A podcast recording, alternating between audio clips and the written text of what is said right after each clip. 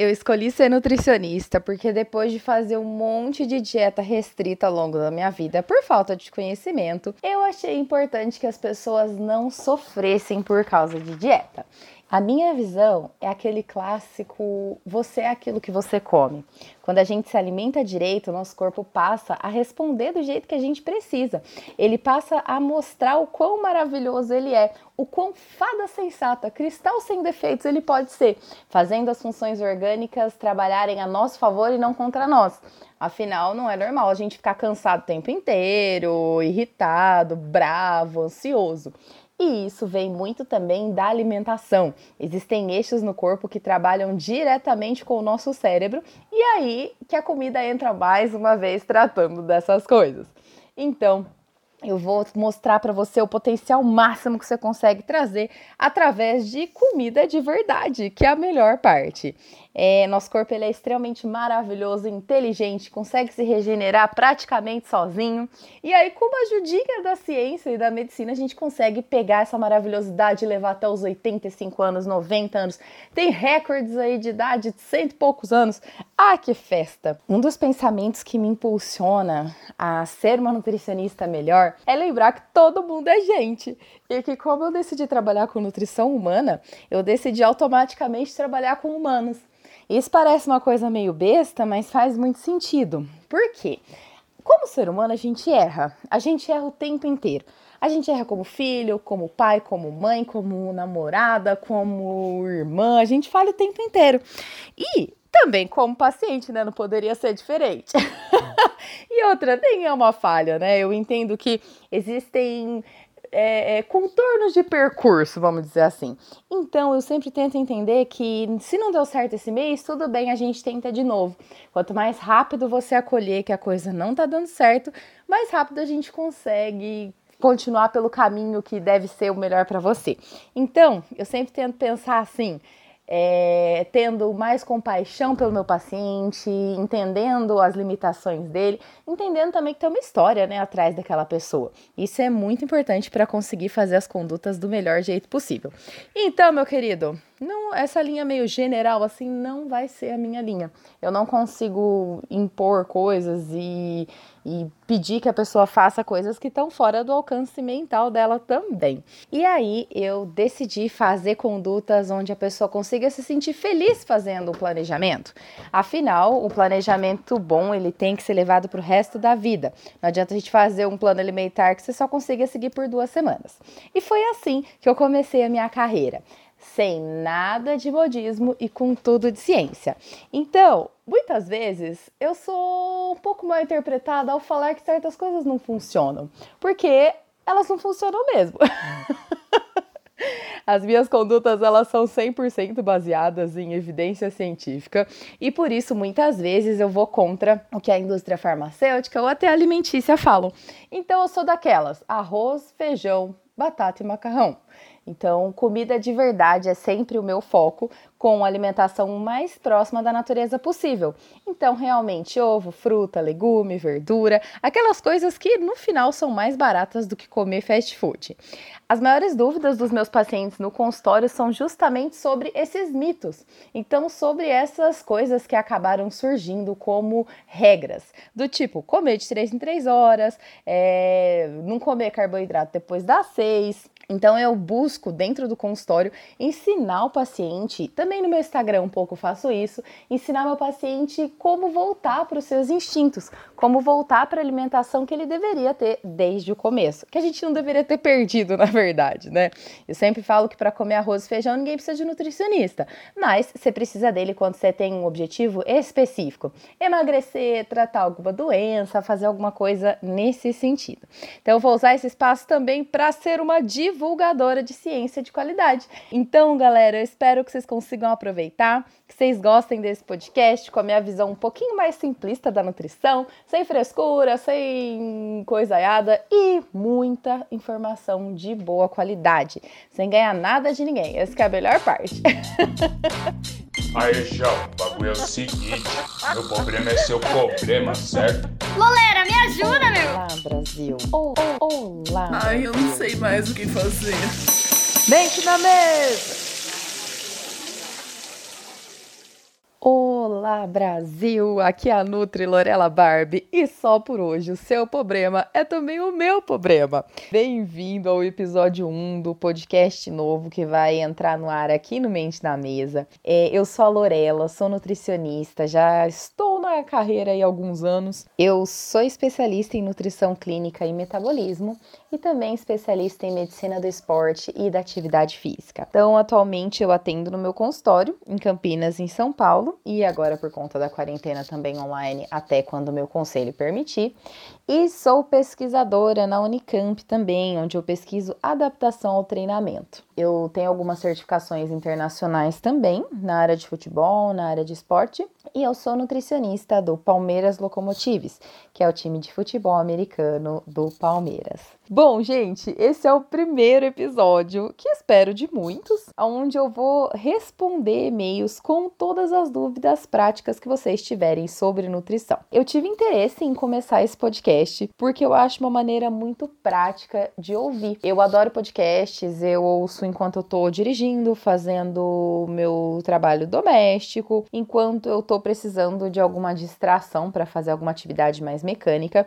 Então pensei, por que não proporcionar esses momentos de alegria, felicidade e um bom áudio também aos meus seguidores e ouvintes, né? Então eu decidi fazer isso porque eu acho que a maneira mais prática da gente conseguir resolver problemas na nossa vida é ouvindo o problema dos outros. Bom, eu decidi me juntar com a Lê do Mente na Mesa, porque eu adoro esse podcast, eu acho ele muito rico em conteúdo, conteúdo estudado, feito especialmente para que as pessoas tenham ótimas sugestões de artigos, ótimos argumentos e também muito conhecimento, né? Que eu acho que é o principal. Eu mesma já aprendi várias coisas aqui. Então eu acho que eu consigo agregar também com um pouquinho do que eu sei e estudei para fazer, né? E aí, por que, que eu resolvi fazer esse formato de podcast. Eu sempre gostei de resolução de problemas, eu gosto muito dessa área. Na verdade, o nutricionista, ele é um resoluto, resol... ele resolve, né, os problemas alheios através da criação de estratégias para conseguir chegar num objetivo, determinar um ponto de partida, determinar as estratégias que vão ser usadas. Então, a gente basicamente faz isso. E eu, particularmente, adoro um problema. Quanto mais complicado for, mais eu gosto de resolver. E aí eu decidi abrir isso para público. Um ponto muito importante desse podcast é que vai ser tudo anônimo, tá? Eu não vou falar seu nome, então você pode ficar à vontade para mandar um e-mail que seja de uma conta que você não usa muito, de alguma conta hum, meio chip bomba, né? Alguma conta que você não não utilize normalmente, porque o seu nome, na verdade, é uma coisa irrelevante aqui. O que a gente está interessado mesmo é no seu problema problema. Lembrando que esse não é um serviço de prescrição dietética, eu não vou fazer prescrição de cardápio, não vou ensinar técnicas nutricionais aqui, não vou fazer nenhum tipo de prescrição de medicamentos. Lembrando que essas coisas devem ser feitas sempre em consultório, porque a gente está falando de decisões sobre uma vida. Então, o que, que eu vou fazer aqui? Eu vou dar dicas, olhares diferentes para um problema que você já tem, ou que está começando a ter, ou que quiçá ainda terá. Então, eu vou dar dicas usando o meu ponto de vista como mulher, nutricionista, filha, namorada. Então eu vou colocar um pouquinho do meu conhecimento na resolução disso para você. Então fiquem à vontade para mandar todas as suas sugestões, fiquem à vontade para mandar as dúvidas e eu espero que vocês consigam utilizar com muita muito afinco o conteúdo que eu colocar aqui, porque afinal Hoje é o dia que o seu problema se torna também meu problema. Vamos começar a leitura dos e-mails. E o nosso caso de hoje vai ser o caso do Enzo. Olá, Enzo. Vou ler o e-mail e depois vou dar as minhas considerações sobre esse problema. Oba, boa tarde. Vou aproveitar a deixa para dizer que meu problema é seu problema. É isso aí, meu jovem! Eu tenho um sério problema em relação à quantidade de alimento que devo consumir quanto de carboidrato, proteína e por aí vai. Faço muita atividade física, entre parênteses, academia, kung fu e trabalho pedalando, e não sei como organizar a minha alimentação para ter um bom rendimento em todas as atividades, além de comer bem e se manter saudável. Eu até me esforço para comer saudável, mas acho que não estou respeitando a quantidade certa que meu corpo precisa, sem contar a quantidade de gordura acumulada na barriga coisa que não gosto muito, pois não me sinto bem com ela. E para completar, estamos enfrentando esta pandemia e fica ainda mais difícil controlar a alimentação estando de quarentena em casa. Enfim, Qualquer coisa que possa dizer para me ajudar me deixaria muito feliz. Gosto muito do trabalho do Mente na Mesa e ouço sempre que sai um novo episódio. Ainda não conheci o trabalho da Lorela, mas vou acompanhar a partir de hoje. Abraços! Ai, Enzo, que orgulho ser o nosso primeiro e-mail. Veja bem que belezinha. Então, vamos lá. Primeiro, o ideal é que você organize a sua rotina. Ou seja, você tem que saber, ter bem definido aquilo que você vai fazer no dia, quais são seus horários, coisas assim. A organização, ela é a chave do negócio. Então, eu acho que a primeira dica, principalmente agora que a gente não está podendo sair muito, é ter uma lista de compras. Quando a gente tem uma lista de compras, a gente vai direcionado no mercado. Isso acaba economizando dinheiro e acaba também fazendo com que você compre só aquilo que é necessário. Na falta de algum alimento às três da manhã, quando bate aquela vontade, você não vai sair para comprar. Porém, se você tiver isso em casa, você vai comer. Isso vai ficar um pouco mais difícil se você morar com outras pessoas, porque pode ser que essas outras pessoas não queiram fazer dieta como você e nem seguir uma vida muito saudável. Até aí tudo bem, gente, é, é a escolha de cada um. Então, você vai ter que ter um objetivo muito, muito forte. Mas, primeiramente, é, eu gostaria de voltar lá na parte dos exercícios físicos. Primeiro é importante entender que para o desempenho físico você vai precisar basicamente de duas coisas, tá? Isso é só o, o, a base ali do negócio. Primeiro, boa capacidade de integrar todos os seus sistemas orgânicos. Então, o sistema respiratório, endócrino, muscular, todos eles têm que estar coligados para que você consiga ter um bom, uma boa frequência esportiva. E vai depender também, segundamente, da sua capacidade de produção de ATP. Lembra lá aquele trem que você achou que você nunca ia usar no, no ensino médio? Então, meu jovem, pronto. O ATP ele é a energia do corpo, né? Vamos dizer assim, e a sua célula muscular precisa conseguir fazer isso de uma maneira muito eficiente para que você consiga ter uma boa performance esportiva. Então, esse primeiro ponto, que é a capacidade de integrar os seus sistemas, vai depender do seu tempo de treino. Então, mais ou menos depois de seis meses executando os mesmos movimentos, o seu corpo entende, existem ali ligações de adaptação do seu sistema nervoso que vai te levar a um melhor desempenho. E o segundo, que é essa capacidade de geração energética, aí vai depender da dieta, meu jovem, aí o negócio é comigo mesmo. Essa segunda parte, ela é muito importante você já deve ter percebido, se você já tentou fazer dieta alguma vez, que a sua, se a sua dieta foi errada ou foi muito abaixo da sua necessidade, ela também sacrificou massa muscular e sacrificou a sua energia, consequentemente, o seu desempenho esportivo. Então, a sua dieta ela vai ter que ser pensada para deixar os seus músculos com as reservas energéticas altas, a gente vai chamar isso de glicogênio, para que ele consiga produzir corretamente o trabalho que ele precisa. E aí sim te dá a energia para todas essas atividades que você pratica. É, uma coisa importante é que, como são atividades de cunho muito diferente, você tem que periodizar isso também com o educador físico, tá? Para que ele consiga te ajudar a otimizar é, a sua performance nessas coisas que são tão diferentes. Então, é, essa parte de quantidade eu não vou conseguir te ajudar porque ela precisa ser vista por um nutricionista. O nutricionista ele vai pegar todos esses dados que você está fazendo, que você está é, me falando, aliás, desculpa, e ele vai calcular equações de necessidade de carboidrato carboidrato, de proteína, de tudo isso. Essa parte eu não vou conseguir te ajudar, porque daí eu teria que te prescrever um cardápio. Gordura abdominal. Ai, meu Deus, que coisa louca! Todo mundo quer saber sobre gordura abdominal, que realmente é uma coisa que esteticamente incomoda quem liga para isso. É, então, a, essa a gente vai chamar aqui de obesidade central, tá? Que é o nome, o nome mais técnico para isso. Ela está muito associada à inflamação crônica de baixo grau, ou seja, uma inflamação que está ali acontecendo o tempo inteiro, mas num grau baixinho. Não é aquela inflamação, por exemplo, que você sente dor, vermelhidão, calor, coisas assim. E ela está muito ligada ao desequilíbrio energético, energético, desculpa. Então, ela está muito ligada a uma dieta que tem bastante calorias, é bem densa em calorias e com exercícios físicos que não dão conta de usar todas essas calorias. E aí, a gente tem o acúmulo de gordura nessa região. Ela vai refletir diversas coisas. Então, assim, não é uma área pacificada da, da ciência. A gente não sabe exatamente por que, que se formam. Tem várias sugestões, tem várias comprovações e vários motivos. E ela está sempre ligada a várias coisas. Então, geralmente, um consumo muito alto de carboidrato refinado, tipo pão, doce, bebida alcoólica, e resistência à insulina. Então, um risco maior das suas células não estarem conseguindo metabolizar corretamente essa, esse carboidrato. Também existe uma associação entre a gordura abdominal e uma maior responsividade em um eixo que acontece lá no seu cérebro, entre o hipotálamo, a hipófise e a sua glândula adrenal.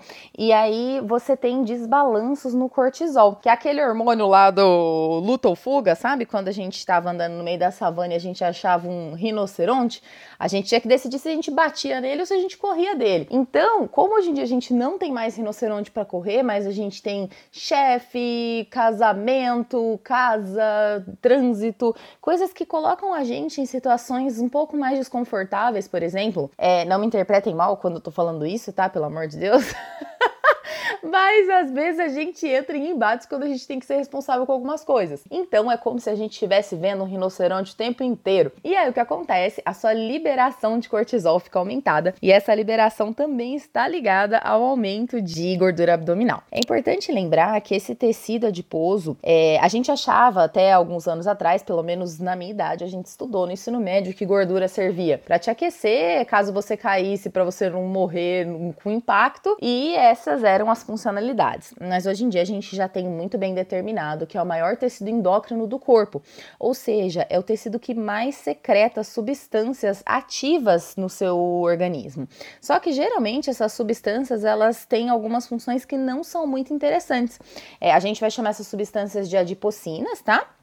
Que tem algumas que são bem prejudiciais no sentido de geradoras de inflamação. Por isso que essa gordura, isso a gente já ouvia desde pequenininho, que a gordura abdominal é uma das mais perigosas para se ter, né? Essas adipocinas aí, quando estão presentes numa quantidade muito grande, elas podem aumentar o risco de diversas doenças, principalmente aquelas do seu sistema vascular, né? Então, contribuindo, por exemplo, para a formação de placas, aumento do risco de doença coronariana, coisas assim. E agora agora a gente vai para a solução desta balada. Primeiro, a solução mais adequada é que você vá no nutricionista para que ele consiga te prescrever as quantidades. Só que, quando a gente está falando lá de gordura abdominal, o ideal é, se a gente sabe que o problema é uma dieta densa, exercício físico que não, é, que não compensa essa densidade e estresse, primeiramente tentar se manter calmo, né? Então, faça coisas que você gosta, tente fazer exercícios físicos que sejam prazerosos para você,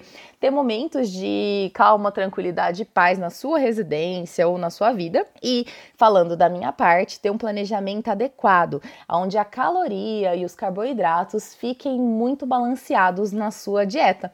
Então, tenta manter a sua dieta o mais próximo possível da natureza. Agora, falando como nutricionista, quando a gente vai calcular um cardápio, é super difícil bater calorias de uma dieta que seja muito rica em vitaminas, minerais, coisas assim, via legumes, verduras e frutas. É bem difícil, na verdade. E aí, se você tiver uma dieta muito rica nisso, possivelmente a densidade calórica dela vai ser baixa. E aí também tem a parte lá da pandemia, né? Que você queria saber o que fazer, que fica mais difícil. Realmente fica mais difícil e a gente tem que entender que é assim. A gente nunca passou por uma pandemia, tá sendo uma novidade para todo mundo. Todo mundo tá meio sem saber o que fazer. Então isso gera uma ansiedade, gera agonia e tá tudo bem também, gente. Não deu certo fazer a dieta hoje, é só continuar. Não tem problema. Não existe a linha que fala aqui acaba a dieta, aqui começa a dieta. É só continuar. Só, só segue, só faz aquilo que tem que fazer. Eu vou falar de experiência própria, tá, gente? Não, não existe uma nutrição da pandemia.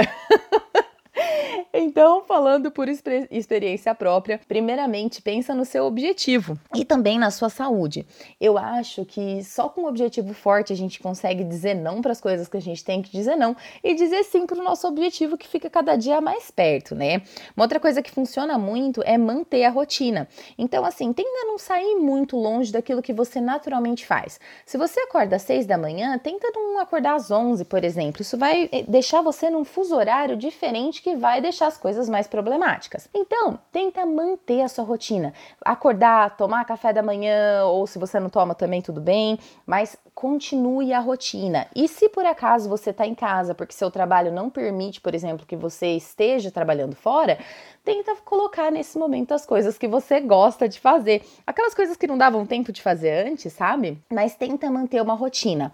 Senta para comer, não come na frente da TV, a menos que isso seja um facilitador, por exemplo, para você ficar mais tempo durante a refeição.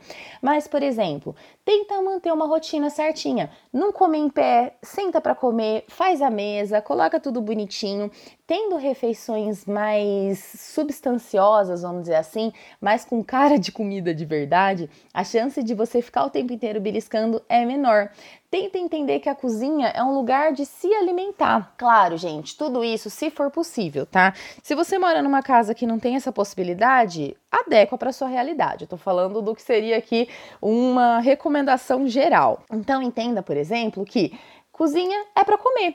Então não precisa ficar o tempo inteiro fazendo turismo lá, né? A gente passou do. A gente agora não vai mais no Louvre. A gente agora vai para a cozinha, para o banheiro, para o quarto, para todos esses lugares. Então, tenta manter a ordem. Acho que o principal é entender que a nossa rotina agora é essa. Não existe mais o voltar pro antigo, voltar pro normal. O normal agora é esse. Agora o que a gente tem para fazer é quarentena. E tem pessoas que estão trabalhando normalmente também que nem isso mudaram. Mas acho que quanto antes a gente aceita que as coisas são do jeito que elas são e não do jeito que a gente gostaria que elas fossem, essa ansiedade reduz. Lembrar que aquilo que está fora do seu controle não está fora do seu controle, não tem o que resolver. Vou dizer uma frase da minha maravilhosa psicóloga Karina Schill. Ela sempre fala: aquilo que você não vê uma solução, solucionado está. A gente está comendo muito de ansiedade, por exemplo, mas não tem o que fazer, a gente fica ansioso mesmo, tá super fora da nossa capacidade de resolução isso. Então, minhas dicas são: controle a sua dieta no quesito de alimentos que você come sempre escolha aqueles que são os mais próximos da natureza possível. Ao invés de comer, por exemplo, um pão cheio dos conservantes, vai para o pão francês normal, não tem problema nenhum, vai comendo sempre próximo da natureza. Mas ao invés de comer um salgadinho de milho, come o milho de verdade. Sempre pensa, eu encontraria este alimento no meio da horta se eu estivesse andando por ela nesse momento? E assim, eu garanto que você vai conseguir manter esse equilíbrio que você tanto procura entre estar saudável e ter uma competência esportiva grande aí. Espero que eu tenha te ajudado, Enzo, você e todos os outros que estão ouvindo agora neste momento. Eu tô muito feliz de participar disso e mandem mais e-mails. Estarei aqui resolvendo o seu problema.